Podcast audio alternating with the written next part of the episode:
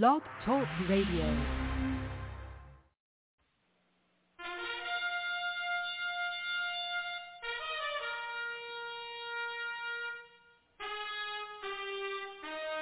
After the death of Solomon, God divided the kingdom of Israel into two houses. There were ten tribes in the northern kingdom known as the lost tribes of Israel. They were cast out into the world because of their great sin against God.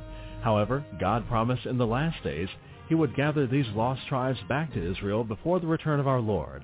Unknowingly, some of the churches made up of these lost tribes, known as the house of Ephraim. God is now calling them to prepare to come back home to the land he gave our fathers.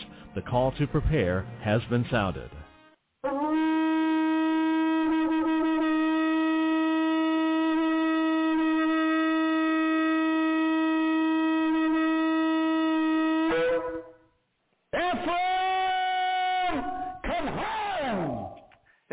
Welcome Ephraimites and Shalom. This is your host Mark Reinbold back again, and uh, this is the House of Ephraim show. Do have with us from Mount Carmel, Illinois, Prophet Tom Deckard. But first, a word from our announcers. And now from Cradle of Hope are some important announcements for you. This month from Cradle of Hope is a must-have gift offer, the transition of the church. God has transitioned the church since the days of the book of Acts. Don't miss out on this last and greatest move of God. Jesus Christ is returning for a church full of power and glory. This transition will bring the church forward. Send a gift of $25 or more. Call today and get free shipping if you ask for the Transition of Church gift offer. Call 618-262-2810 or go online at jewishprophet.com. Send a gift of $25 or more and ask for the Transition of the Church gift offer. Hey, welcome back in. This show is Mark Reinbold. Got a couple announcements to make before we get going here with our great, great show we have in, in store for you. I just want to remind everyone that we do have a website, www.jewishprophet.com. That's www.jewishprophet.com. And for all you uh, new people out there, maybe the first time that you've been on, please check that website out. You're going to find out who we are, and you're going to get a hold of a lot of material that you've never seen before. And you want to check that material out because you're going to start to learn the Word of God. And I'm telling you what, what a great opportunity that is. We also have a quarterly coming up here, and you can get more information about that by clicking on the itinerary button on the front page there in the upper left-hand corner and find out what the quarterly and where it's going to be. It's going to be over in Fairfield, Illinois, out what we call lovingly the corn patch. And uh, you can be a part of that and begin to learn the material straight from the throne room of God. And I'm telling you what, that is a great opportunity, folks. So grab a hold of this and begin to prepare and to plan and get yourself down here and find out for yourself what's going on. And you can become part of this last day move of God, the House of Ephraim. And again, you can get all that information out at the website, www.jewishprophet.com. We also have fellowships available online. So, you know, if you're out there and you don't have a local fellowship or, or you want to begin to learn about the material and begin to plug in with the material, not only do we have this blog every day, but we also have fellowships available online. That's via ustream.tv. And we have one on Friday night. I teach one myself Friday night. You can become part of that. There's also a Wednesday midweek service and we teach only the prophet's material so that you're assured of learning the right material at the right time. What an opportunity again that all is. So again, if you don't already have a fellowship in your area or you just are interested in learning more about what's going on, please consider joining up with that. And you can get more information just by emailing us at cradle at jewishprophet.com. That's cradle at jewishprophet.com. And just say, hey, I'd like to sign up for that Shabbat service that Mark was talking about, and certainly love to get you hooked up. If you want to do it just by the telephone, we can do that also. And you can give the office a call, 618-262-2810, and find out more about that also. Like I said earlier, we do have with us from Mount Carmel, Illinois, Prophet Tom Deckard. Come into your category so you just couldn't stay in one place for about three months. You're still in trouble because you've got to become faithful. Your ministry counts on how faithful you are under the ministry that you set under. And that meaning setting under, you can't set under a ministry if in fact you're six months you're here and the next six months you're over there. A year later you're down there somewhere and a year over that you're over there somewhere. You're somewhere between a goat and a, and a wolf in my, in my chart. And the fact of it is, it doesn't work that way, it wasn't intended to be that way, and it's not going to be that way. You are to show yourselves faithful, and you'll not have, and let me tell you something about ministry. Never have I ever been around anybody that did what I have just said, that couldn't seem to find. They jumped around, and then all of a sudden one day you saw them hang the shingle out, and I am a minister type of a thing. You'll never find those people ever able to find anybody faithful around them. They never can gather any faithfulness within their ministry, and the reason they you, they won't find that is because they were not able to be faithful where they were at. So faithfulness does what? Begets faithfulness. And so what Paul was doing here was just simply that. He says, he says that a man be found faithful. But with me, it is a very small thing that I should be judged of you or of a man's judgment. Yea, I judge not my own self. So he said, you know, hey, let me tell you something, boys and girls. He said, I'm not moved one way or the other, and I'm not sure not impressed with the fact that, bless God, that you're going to judge me. For I know nothing by myself, yet am I not hereby justified, but he that judges me is the Lord. Therefore judge nothing before the time until the Lord come, who both will bring to light the hidden things of darkness and will make manifest the counsels of, of, of the hearts. Now listen to this. Isn't that just what we've been talking about? Isn't that just what we, we looked at with God and what God has been saying? And here he's saying again, until the Lord come, who will, who both will bring to light the hidden things of darkness. Now, isn't that what we were doing here this afternoon? Trying to get you to look back at yourselves, to judge yourselves, and, and, and say, well, if there was one thing, if I was still in the time of the Old Testament, had to go into the Holy of Holies, what is it that I would make sure that I got rid of before I went in there so I wouldn't die because of my sin? Then that, that's exactly what Paul is saying here.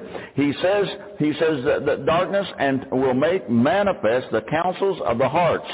And then shall every man have praise of God. And these things, brethren, I have in a, in a figure transferred to myself and to Apollos for your sakes, that you might learn in us not to think of men above that which is written, that no one of you be puffed up uh, for one against another. Now, you hear what he's saying? Don't, don't get into that kind of thing. It's not, it's not a competition. For you maketh thee to differ from another. And what hast thou that, that thou dost not receive? Now, if thou dost receive it, why does you glory as if uh, thou hast not received it? Now listen, he said, he said, if thou didst receive it, what is thou glory as if thou didst receive it? And, and now, eighth verse, ye are full, now ye are rich, you have reigned as kings without us, and I would to God ye did reign, that we would also might reign with you. He said, well, look at you now. You know, look at you now. Look, look, look, look where you're at. Look what's going on with you now.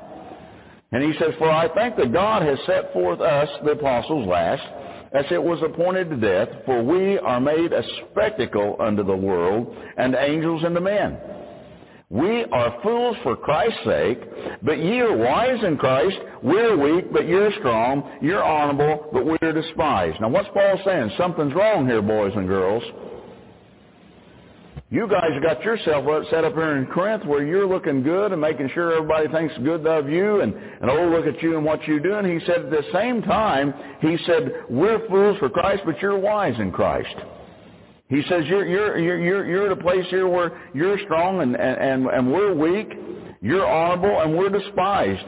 Even unto this present hour, we both hunger and thirst, and are naked, and have, are, are buffeted, and have no certain dwelling place, and labor, working with our own hands, being reviled, we bless, being persecuted, we suffer it.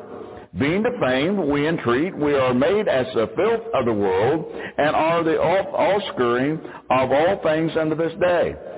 I write not these things to shame you, but as my beloved sons, I warn you. Wow. Boy, he was kind of a hard nose, wasn't he? I thought Paul was all love. Well, aren't we supposed to be all love here in the New Testament? For though ye have ten thousands instructors in Christ, yet have ye not many fathers, for in Jesus, in Christ Jesus I have begotten you through the gospel. He's telling them, you wouldn't be here without me. Wherefore I beseech you by you, ye followers of me, Boy. Boy. You know what he's saying here? They traded the anointing for respectability. He said, hey, I was in there. I came in there and laid the foundation. I did all these things.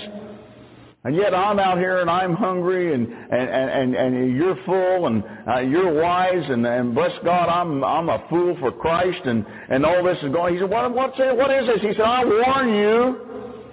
I warn you. You can't be that.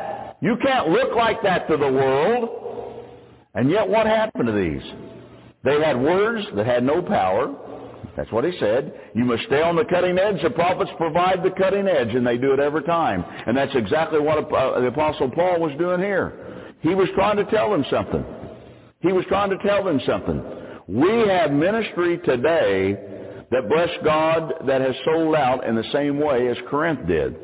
They want to be respected, and they want through respectability.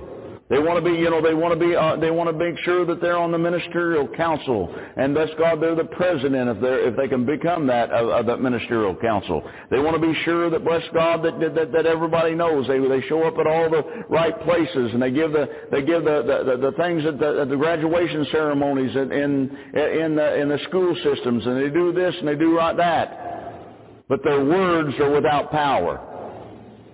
There's no anointing that works there to, to, any degree. And that's exactly what was going on with Corinth, and that's exactly what we have seen and watched and watched for, for the longest time uh, in the ministry, even here. Paul had the anointing, Corinth didn't have the anointing. But Paul again, he said, look boys, he said, let me tell you something. He said, I don't understand this. He said, we're being made a spectacle unto the world and to angels and to men, and look at you. You're out here looking good. You're not starving. You're not being, uh, you're not, you know, they're not, they're not coming at you and calling you all matter of evil. But they're sure doing that. Well, what's going on here? And you and I, you and I begin to watch and, and be understanding something. I'm going to tell you what happened to them in Corinth. Corinth got tired of being ridiculed and laughed at. That's what Corinth did. You know, I've told people, and I still tell people today, you want to be careful about getting into this movement because I'm going to tell you something. You, you better have a tough skin if you're going to decide, bless God, that you're going to become what we're calling the Messianic movement. If you're going to get into this movement, you're going to be laughed at, you're going to be ridiculed. Are you, are you willing to have that happen to you? Or would it be easier, come on, would it be easier now that, that, that, you know, that, well, maybe I just keep Sabbath and I don't do any of the rest of it just because I think I ought to keep Sabbath and ought to do that. Well, let me just tell you something about that thought. That doesn't work either. The Lord God said that we are to observe and do all of His commandments. Not just one, not just keeping the Sabbath. We, we have commandments uh, that, that God gives to us, things, things that's been told. I, I, if you if you haven't, and I don't even think that we have got the, uh, uh the, the, the back there on the table, but if you haven't if you haven't been uh, taught into the areas of head coverings, you need to do that. You need to understand what that's about. Some of it is based upon the tradition of what they believed and the things that they did back in those days, but there's also based upon the things that, that, that bless God, the churches again misunderstood about head coverings. Have any of you here come out of the Catholic Church? Raise your hand if you were Catholics. Then you can remember back in the day when, bless God, when they went in, the women covered their heads, can't you? You, you can remember that. And, and bless God, if you remember further back, you can remember back, fellas, in the days back in the 20s and 30s in this nation, you never saw a man without his head covered. Look at all the old pictures. They all had on hats. Now they didn't uh, they didn't uh, uh, have a, a, a uh, as not being Jews, but they had their hair covers. Now covered. Now what do you suppose that's about? Was that just something that was a, the trend of the day? Huh? Or was that something that, bless God, that was passed down? Something that somehow within, within our generations we lost that. It, it, it escaped us. You need to understand. You need to be willing to understand.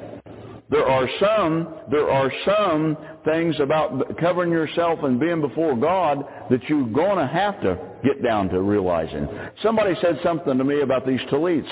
And somebody, somebody said to me, so, well, I don't think that that's necessary because, because that's not a commandment. Well, the commandment is that you have these tis upon the four corners of your garment. Now, some of us, now, now uh, Kevin, brother Kevin, that's here, uh, he wears them uh, underneath where they come out from his clothes.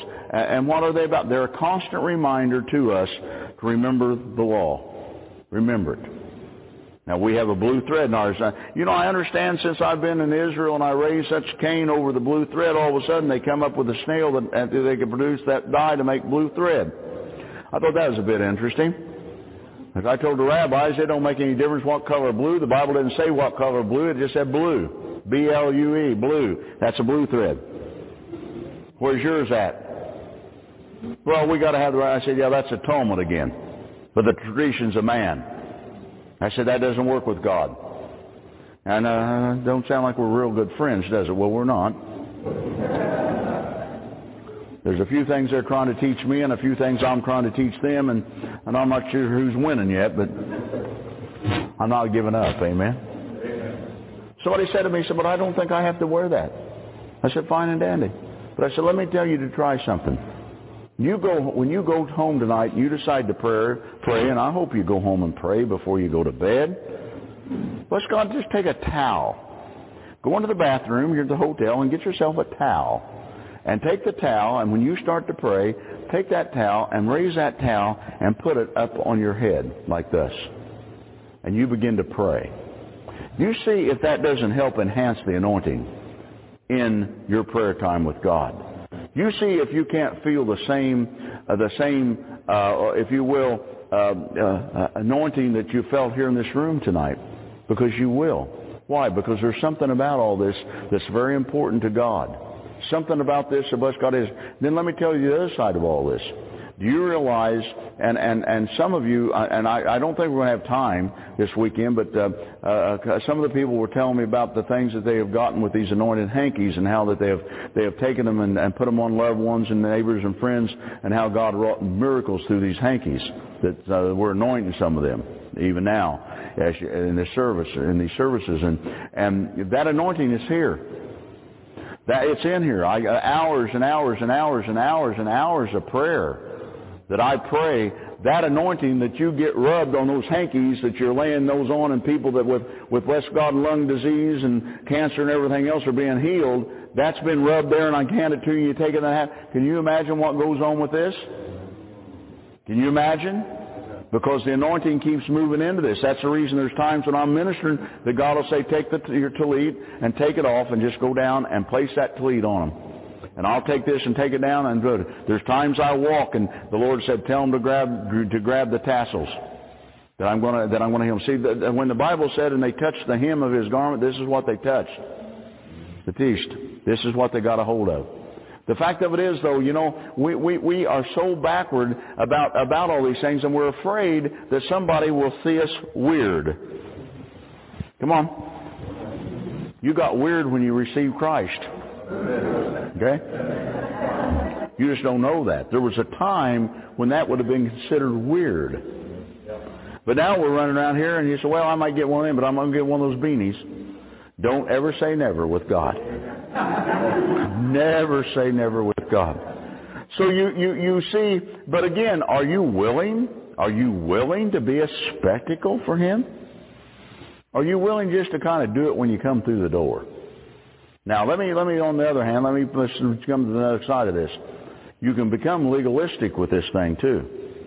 And you get so legalistic with it if you're not careful that you're trying to, oh, look at me. I'd like to have a little punishment, a little laughed at, and a little scorning. Huh?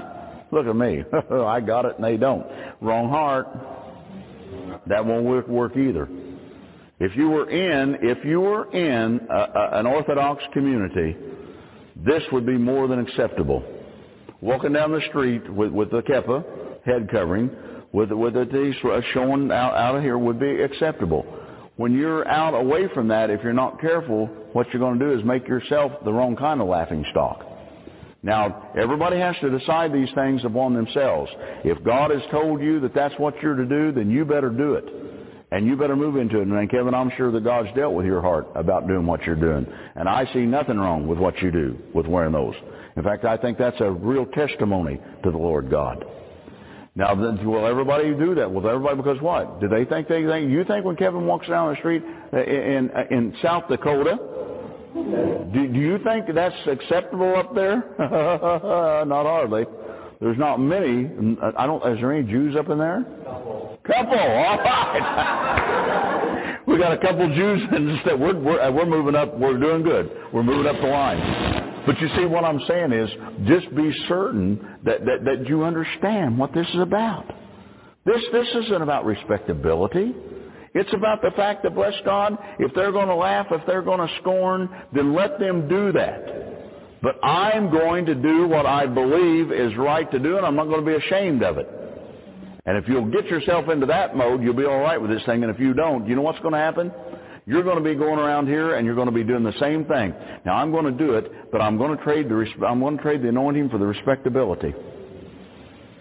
Corinth lost the anointing. That's what Paul was doing with Corinth. It wasn't there. They had all the words, they had all the right programs, but they didn't have the power, and he knew that. Let's uh, let's let's go to 1 Corinthians, the first chapter. 1 Corinthians, the first chapter. 1 Corinthians 18. For the preaching of the cross is to them that perish foolishness, but unto us which are saved it is the power of God. For it is written, I, destroy, I, I will destroy the wisdom of the wise, and will bring to nothing the understanding of the prudent. Where is the wise? Where is the scribe? Where is the disputer of this world? Hath not God made foolish the wisdom of this world? Now he's going right at the whole thing. For after that the wisdom of God, the world by wisdom knew not God. It pleased God by the foolishness of preaching to save them that, that, believe. Now, in the first part of that, that's really neat. It says, "For after the, the in the wisdom of God, the world by wisdom knew not God." Now, isn't that sort of where we got with the church? That that bless God, we the wisdom, and that now now now look what's happened to us. For the Jews require a sign, the, uh, the, the, the Greeks seek after wisdom. But we preach Christ crucified unto the Jews a stumbling block, and to the Greeks foolishness. But unto them which are called both Jews and Greeks, Christ the power of God and the wisdom of God, because the foolishness of God is wiser than men. And the weakness of God is stronger than men. For ye see, uh, see your calling, brethren, now that not, not many wise after the flesh, not many mighty after the noble, uh, or not, I'm sorry, mighty, mighty, not many noble are called. Now I want to read that again mainly because I messed it up. For uh, you see your calling, brethren, how that not many wise men after the flesh, not many mighty, not many noble are called. Boy, that, that's big time stuff, isn't it? But look, look what he goes on to say. But God hath chosen the foolish things of the world to con- confound the wise. And God hath chosen the weak things of the world to confound the things which are mighty and the base things of the world, and the things which are despised hath God chosen, yea, and the things which are not, to bring to naught things that are. No flesh should glory in his presence. So you, you see that with God, the wisest thing that you and I ever think that we could ever be or ever are is foolishness. So you, you, you, we try to figure this out. Uh, one of the greatest, I, I think, hindrances that we have is that somehow we try to bring a God, a living God, down upon, down to our, our plane or to our level. We begin to try to get believe that somehow he he understands all these little idiosyncrasies that we get into, and bless God that, that it's okay that we you know well I mean you don't have you don't have to wear one of these and you don't have to raise your hands, but can you remember back in the days when we started and we went into the Pentecostal and the charismatic churches, we got in there and we came out of the Methodist, the Baptist, the the, the Catholic churches, and we weren't using used to raising our hands. You remember how we did that? I always call that half mask. Huh? You remember? Because why? We weren't used to that, and we didn't want to be a spectacle, and we didn't, and we wanted to stay respectable, you know, in case somebody saw and reported us back over to the Catholics, that we weren't in there raising our hands to God and glorifying Him. It's the same thing that we go through today, exactly the same thing, the same thing that Paul was trying to defend them uh, from back in that day is the fact that we want to be respected and we want to be respectable. We don't want the anointing, bless God, to flow through us because if we did, we would make ourselves fools for Christ as he did. He became a fool for Christ, and that's exactly what he said. Now, the Pentecostal preachers trying to be Baptist preachers, the Baptist preachers trying to be whoever it is that they think they ought to be, right down the line until what? Everybody seems to be something, want something to be something than what they are. Paul gave up respect for the anointing, and that's what he did. Let's go to, let's go to Ephesians, the third chapter of Ephesians. Paul was not interested in anything except that anointing. Ephesians, uh, into uh, the third chapter, the first verse. For this cause I, Paul, the prisoner of Jesus Christ for you Gentiles, if you have heard of the dispensation of the grace of God which is given to me, uh, uh given to me to youward, how that by revelation the, the, he made known unto me the mystery, as I wrote before in few words, whereby when you read you may understand my knowledge in the mystery of Christ, which in other ages was not made known to the sons of men, as it is now revealed unto his holy apostles and prophets by the Spirit. Now how did it come? By the Spirit capital S, Spirit of God. Now notice what he said. In other ages, this thing hadn't been revealed. So evidently what Paul was saying, that, that, that, that from generation to generation, from time to time or glory to glory, there is going to be revelation knowledge come that that other group didn't have. Now, if we could just learn from that, we would come a long way in this thing of realizing that, bless God, that we have entered into that time. We're at the time at the end of what we call, and what Paul just mentioned, as being the dispensation of grace. We are at the end of that. As I have prophetically told you, that door is either all the way closed or it will be closed in the next year or so. It will be, and it will end that age. When that age ends, there must be the beginning of a new age. What is that age going to be? You don't hear this type of rhetoric used in the church. And the reason you don't hear it used is because, number one, it has to be done what? Revealed unto the prophets and the apostles by what? His Holy Spirit. It has to come that way. Sixth verse, that the Gentiles shall be fellow heirs and of the same body and partakers of his promise as Christ by the gospel. Wherefore I was made a minister according to the gift of grace of God given unto me by the effectual working of his power. Unto me, who am less than the least of all saints, is this grace given that I should preach among the Gentiles the unsearchable riches of Christ, and to make all men see what is the fellowship of the uh, mystery, which from the beginning of the world hath been hid in God, who created all things by Jesus Christ so here again, he's coming back and saying, uh, men, uh, is the fellowship, to make all men see what is the fellowship of the mystery. And we're still searching that out. To the intent that now unto the principalities and powers in heavenly places might be known by the church the manifold wisdom of God according to the eternal purpose, which is his purpose in Christ Jesus our Lord, in whom ye have boldness and access and confidence by the faith of him. Wherefore I desire that ye faint not at my tribulations for you, which is your glory.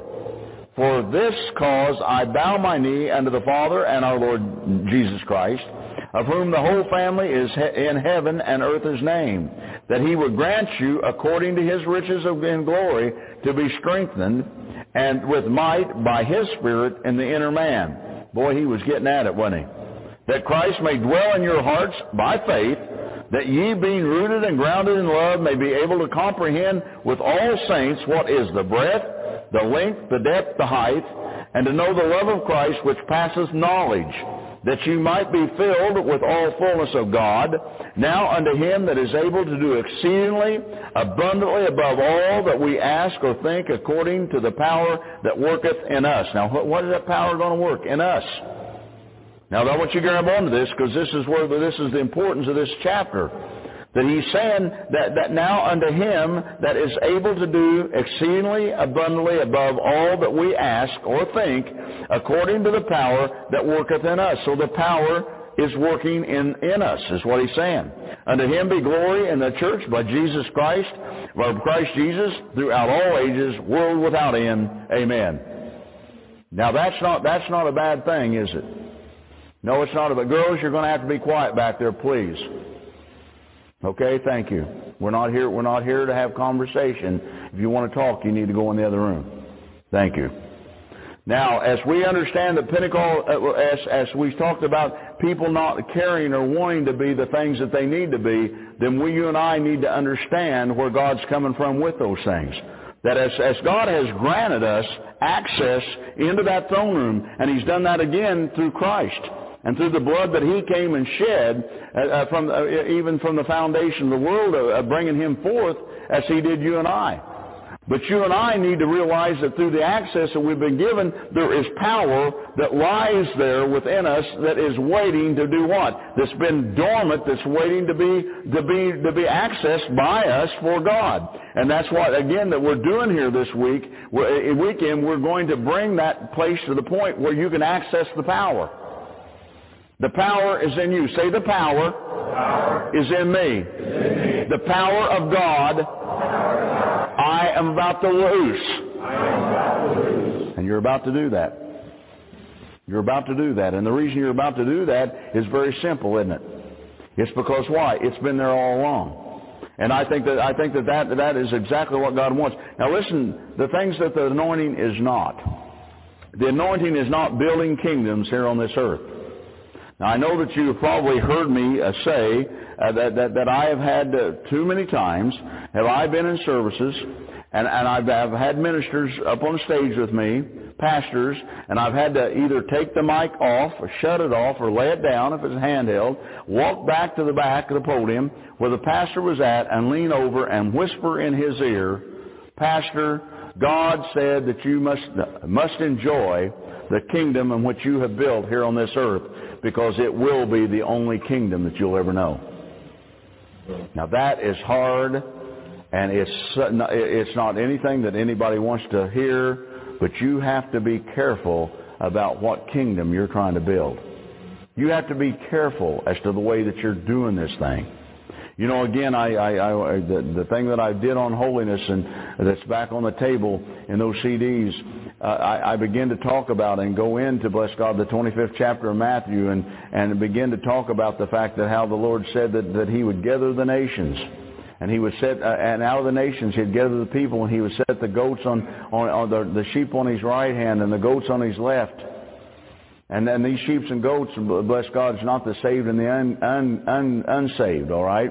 The sheep and the goats are, the, are, are, are those which profess him. That's being the Lord God, the Holy One of Israel. And it goes down through there and it comes down to the fact of saying, uh, those that have done unto the least of me have done unto, uh, uh, uh, done the least of those have done unto me. And the Lord God is saying through that very simply that if you're not going to do those things of taking care of the poor, then when this thing all comes down, and it will, around your ears, you understand something. You will be cast out there where there will be gnashing of teeth, where you will burn for eternity. And you go, well, that can't happen, that can't happen, that can't happen. But it's going to happen. It has happened. You've got to understand that this thing is not quite as cut and dried as the Baptist doctrine wants you to believe it is. Theirs is a once saved, always saved doctrine, and you can't find that. It is a narrow path. It's not a wide path. There's rules that's got to be followed in this thing. And in order to follow those rules, you have to understand that God said that you do unto the least of those, my brethren, you've done it unto me. And if you haven't, there's the, there's the way. And it's not up to heaven, it's the other direction. And he will cast them. He will cast them into outer darkness. So, so, so you understand when you're out here building, and, I, and the thing that I made and the statement that I made that I, I want to make again is that when you're out here building a building that costs three, four, five million dollars, and bless God, you're putting all those people into debt so that you can have what?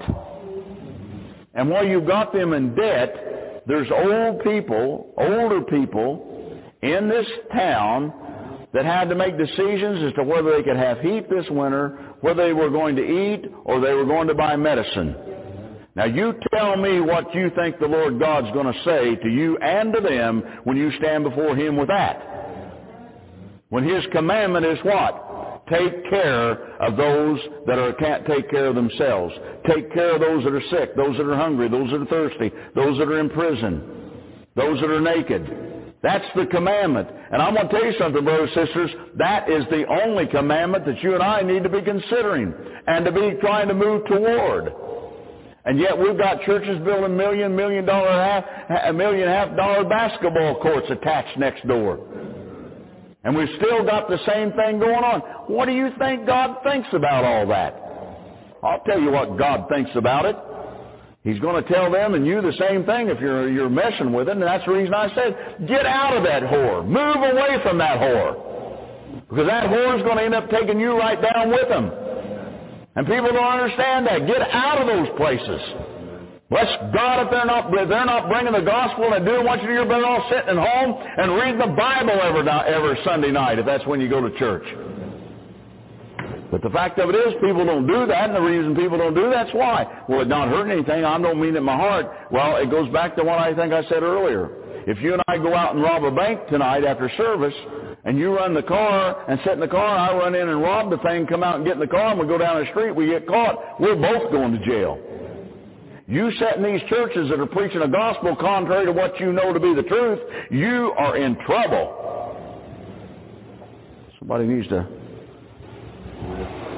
think about that a little while, I think. Working ill toward the brethren. You can't have the anointing and be working ill toward the brethren. You can't be judging one another. You can't be sowing discord, which we've, we've banged on and banged on. Catering to the people with the money. You ever go to those churches where it just seems like that the people with the money's on the board? Huh? You ever go to those? Oh yeah. You ever go to those churches? I love that part. Go to those churches where, where bless God, the people that's got the money's on the board. And bless God, the people that's got the money has got the say. And the people that's got the money runs the preacher. The people that's got the money, bless God, makes all the decisions. Yeah, well, that's a good deal too, isn't it? Oh, but Brother Deckard is such a nice looking church. I mean, gee, we the, the mayor comes, you know. I mean, he goes to our church. We have doctors and we have lawyers in our church, and, and they drive up in these big, nice Cadillacs and and Lincolns and all those things. And well, gee, brother Deckard, you know, I mean, that there, there there's no sin about wrong with being in a place like that. You better pray about it. Hmm. You better pray about it. You better understand what God is what God is really, really, really, really trying to say, and how come He's trying how come He's trying to say those things right now to the church. Now, do you want the anointing of God to run down on our clothes? No, we don't. We want respectability. We want respect. I, you know, I, uh, I used to be, and, and, and Donna could come, and, and some of the people that was here the years ago when we had a church in this building could tell you, you know, I'd start pouring that oil, and, and bless God, people come up and say, "Oh, brother Deckard, I want the oil poured, but I, uh, you know, I, I don't want my hairdo run." I said, "Go sit down." well, I need the oil poured. No, no, I said, go sit down. You're either going to get the oil poured on you, ruin your hairdo, or bless God, you're going to have to go sit down because we're pouring oil tonight. We're not taking it uh, with a drop and putting it on your forehead. We're pouring oil. Okay, like I'm about to pour tomorrow. We're going to pour oil. If you don't want to ruin your doopy-doo hairdo, don't come. When you're bald like I am, it wouldn't make a lot of difference. It just runs a lot quicker, okay? Harder to... oh, dear God. Oh, we'd pour oil and they'd be running around trying to keep this carpet all. They'd have to, they'd have to go out and get the cleaners, machines and everything, clean the carpet and everything else. What's that all about? Well, they just hated it when Brother Deckard started pouring that oil. Said, Brother Deckard, you got it all over my clothes. That's all right, it'll wash. What do you want? Uh, do, do you want the respectability or do you want the anointing? See, and, and, and you, I see it all the time. I see it all the time. You know, I, I, I go to go to places and say, you got any oil? They bring me out one of them little bottles. I said, you don't understand. Do you have any oil? Yeah, I got the oil. I said, well, no, no, I mean oil. One time I was in a church one time and I said, give me the oil and they didn't have any. And I said, you don't have any oil? No. I said, I need some oil. Anybody got any oil in their car, in the trunk? Or old boy stood up and said, I got some 10, 10W30 in my pickup truck. I said, go get it. I anointed a whole congregation with a quart of 10W30. then somebody come to try to tell me that it didn't count because it wasn't olive oil. you gotta love it. I'm telling you folks, I, I, I'm not going to tell you I've seen it all because I'm sure there's a few things out there I've yet to see, but I've seen most of it. There needs to be a book written about it, I think. Amen? Let's go back over to 1 Samuel, the book of 1 Samuel, and let's, uh, let's, let's investigate something here for a moment. 1 Samuel, the sixth chapter. And let's investigate 1 Samuel 6:14. And the and the cart came into the field of uh, uh, Joshua, a Beth Shemite, and stood there where there was a great stone. And they clave the wood of the cart and offered the kin a burnt offering unto the Lord. And the Levites took down the ark of the Lord and the coffer that was with it, wherein the jewels of gold were, and put them on the great stone. And the men of Bethshemesh offered burnt offerings and sacrificed sacrifice the same day unto the Lord. And when the five lords of the Philistines had seen it, they returned to Ekron the same day. Now, what do you think that they returned to Ekron? They turned to Ekron because they had seen that which they desired to have. See, the enemies believed that they could just have the ark, if they could just have the, these precious things of the Lord God, that they would have the power of Israel. Now, we know that they lost the ark. Israel lost the ark. And Israel knew that when they lost the ark, they lost the power. Well, thank God, folks, that the thing isn't set up today where we're in a position where, as a matter of fact, that, that if you if you get into that position, we don't have to worry about if we lose the ark. All right, we don't have to worry about that. Why? Because the kingdom of God is now within our hearts. And it, you know, just because you don't deal, deal with it right, it doesn't mean that I can't. But back in those days, the whole thing was set up just what a little bit differently.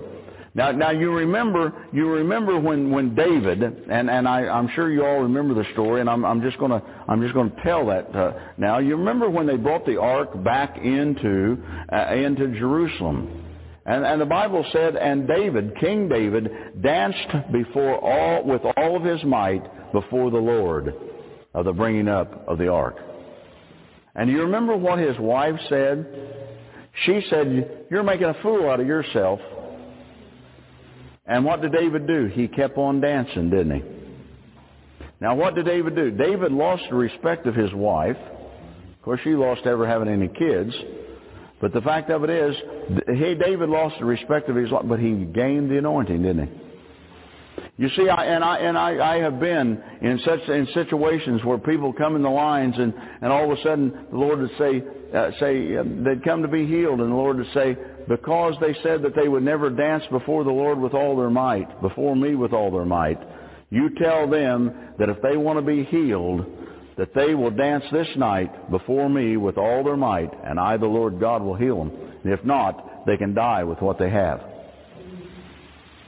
Now stand there and look at me, and you know what I've, I watched? I watched people absolutely stomp off. Made a decision, made a bad one, but they made a decision. I've had people come in and say, well, you know, I thought this thing over, and I, I you know, I, I, I'm not getting any better. I said, well, I said, the, the, the, the deal still stands. I said, you dance before the Lord with all your might, God will heal you. I said, when do I need to do that? I said, well, they have the song service. Just come up front and dance with all your heart. Well, you know, that's kind of embarrassing. Now, what are they saying? I want it my way. I want it, but I want to do it my way. I, I want this thing to work my way, or I don't want it, you know, hell, I mean, after all, what are the people going to think? What do the people want to think? And that's sort of what we were doing here uh, this, uh, this afternoon when you were beginning to be challenged with the fact, how bad do you want the anointing? How bad do you want the anointing?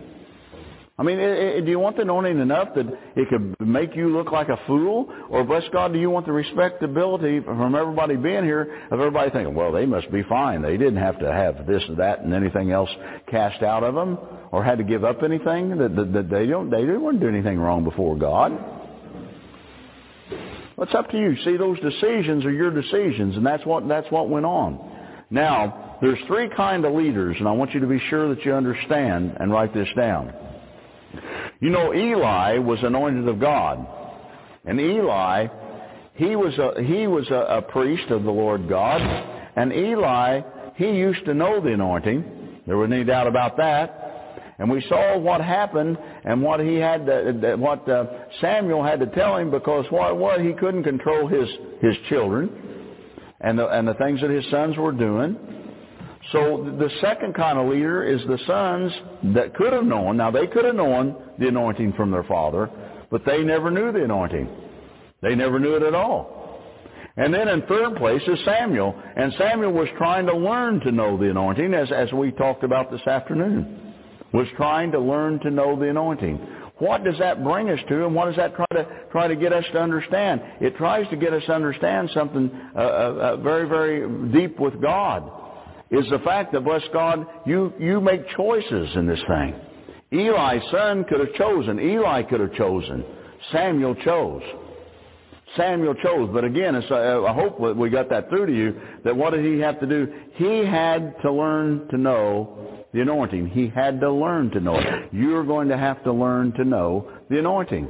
Now, we began, and I think, in some of your cases, and I think, uh, again, we're not going to have the time this evening to, to have you to stand up and testify, I don't think. But I think in some of your cases, you're now beginning to understand when you feel the presence of God like you've been feeling, here in these services that now you're beginning to understand that now I'm beginning to understand and know what the anointing is, what it's all about, and when the, the, the, the, the time is that God's going to speak and God's going to deal with me.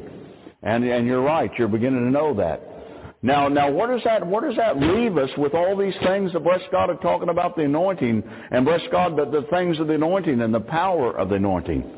Well, you know, we, we talked before, and, and we're going to uh, talk again. Let me let me just peek here for a second at at uh, at bless God the the the last uh, uh, tomorrow the things that we're going to do. We are going to deal tomorrow and try to get you into areas of, of understanding that bless God that there are different degrees, and we talked a little bit about this already of the anointing, and there's different degrees in which God anoints people. And so, and again, not all of us have all the anointing, so what we have to do is begin to respect what God is doing in us. Now, I want you to turn now with me to 1 Corinthians into the 12th chapter. Within these gifts, and we're going to go into 1 Corinthians, the 12th chapter, and we're going to begin to look at these gifts. And, and you, some of you don't understand what, are, what, which one of these gifts that you are anointed to work in. All right, and we're going to we're going to put some of that to sleep hopefully this evening when we when we finish up here.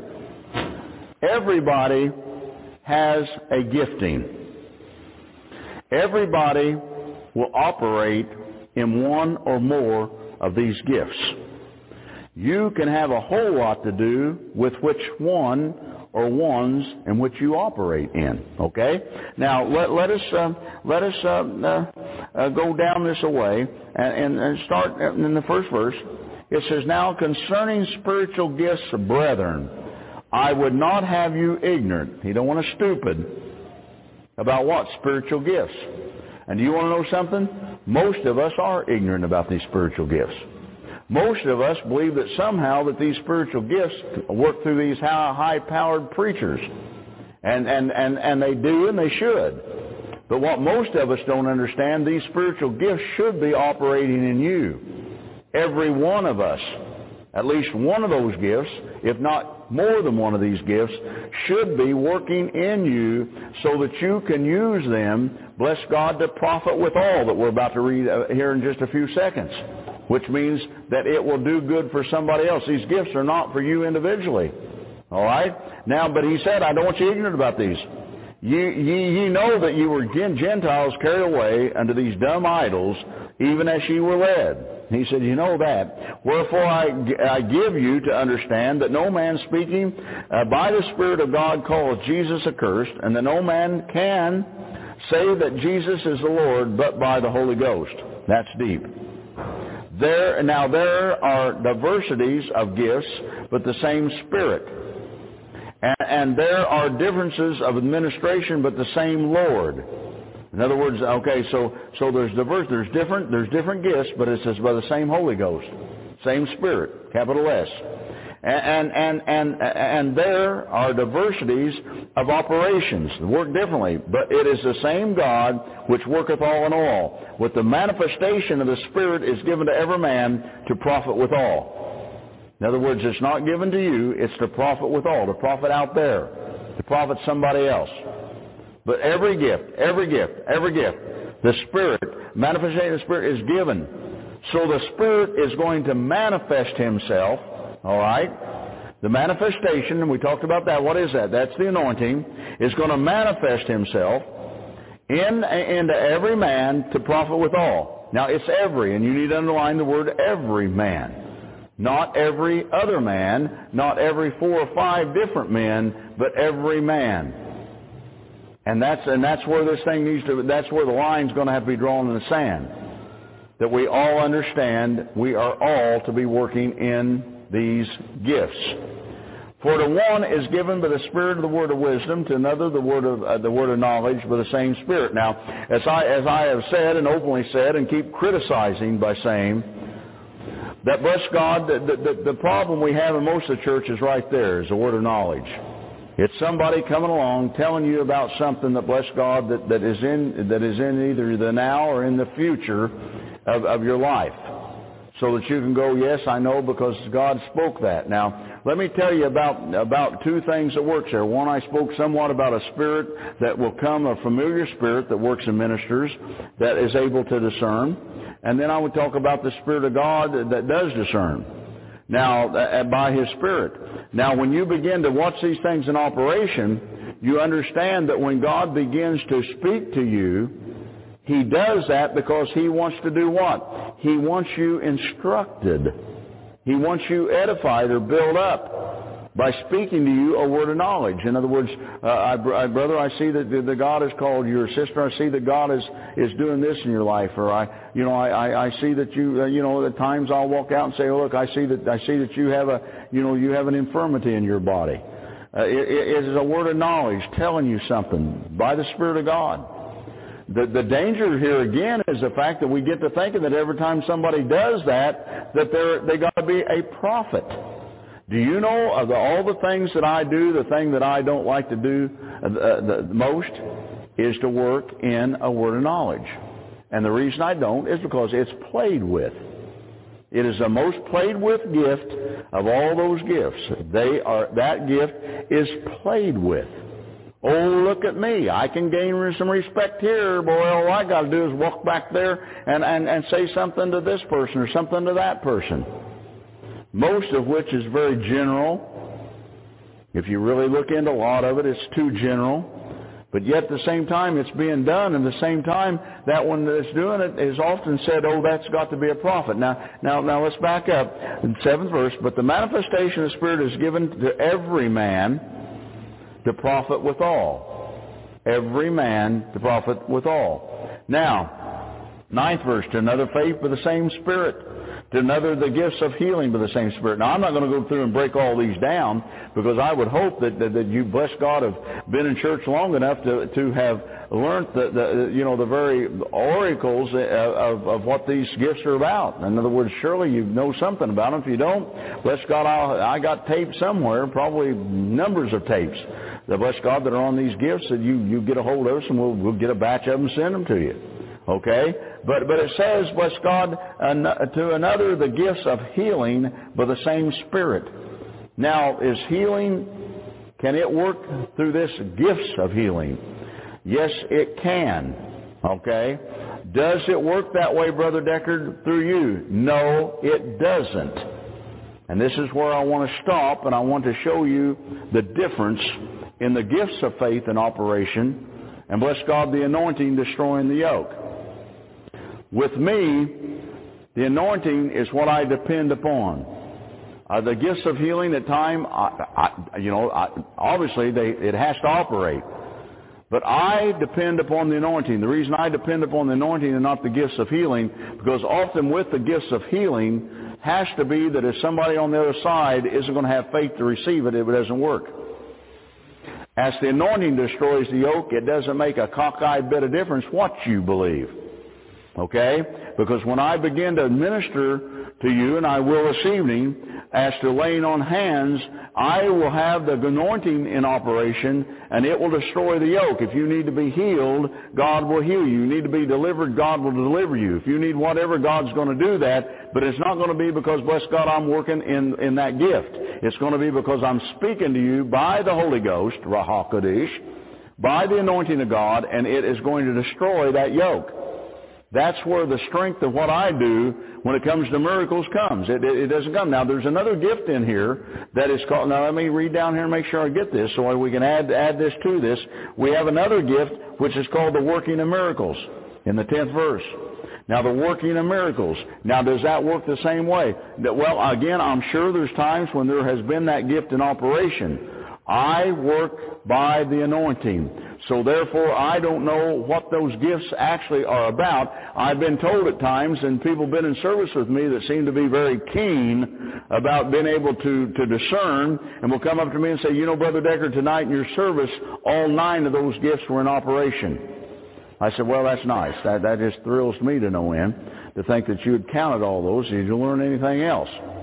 The fact of it is, it doesn't make me any difference if all nine of them operated or none of them operated.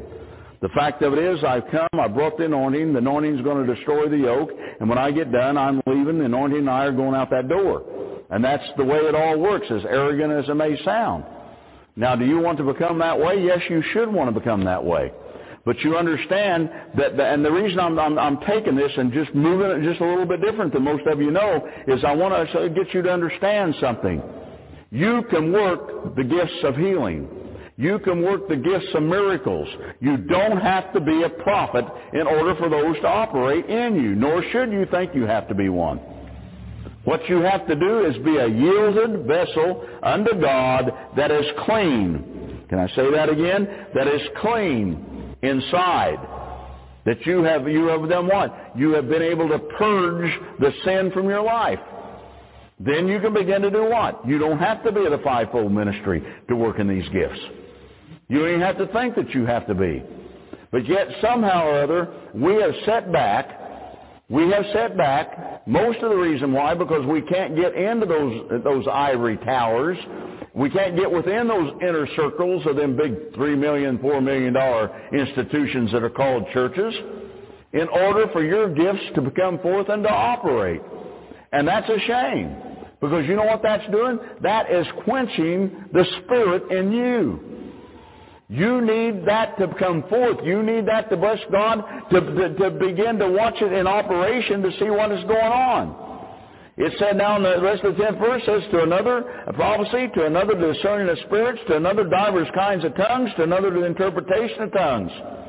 But all these worketh the one and same self same spirit, dividing to every man severally as he will. Again, to every man severally as he will.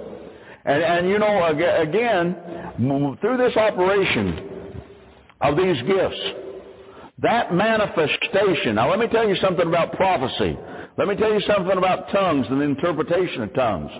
What you stood and what most of you in this room, and hopefully, uh, as I said before, we leave here t- tonight and tomorrow night, or tomorrow afternoon, or tomorrow morning, whatever that is, that you will, uh, you will have experienced the anointing.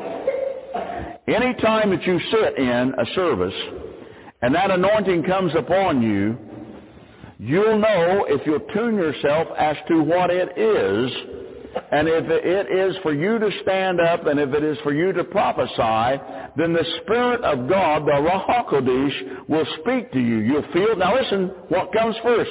The anointing. You will feel the anointing come upon you. Then God will let you discern as to what it is. He will speak to you. Stand up and prophesy. Give tongues, interpretation of tongues. And he will do it at a right time within the service, not what the pre- while the preacher is preaching. Hey, thank you so much, Prophet Deckard. Again, you can get a hold of us at the website www.jewishprophet.com, and you can find out again all this material that you're hearing taught every day, every week. Folks, you want to get out there and start taking a look at that and start ordering that material because you need to get a hold of that and start to apply that into your life so that it will change your life. You know what? You can also email your prayer requests to cradle at jewishprophet.com. We'll be praying for your prayer requests. Shalom until tomorrow, and remember, with God, all things are possible.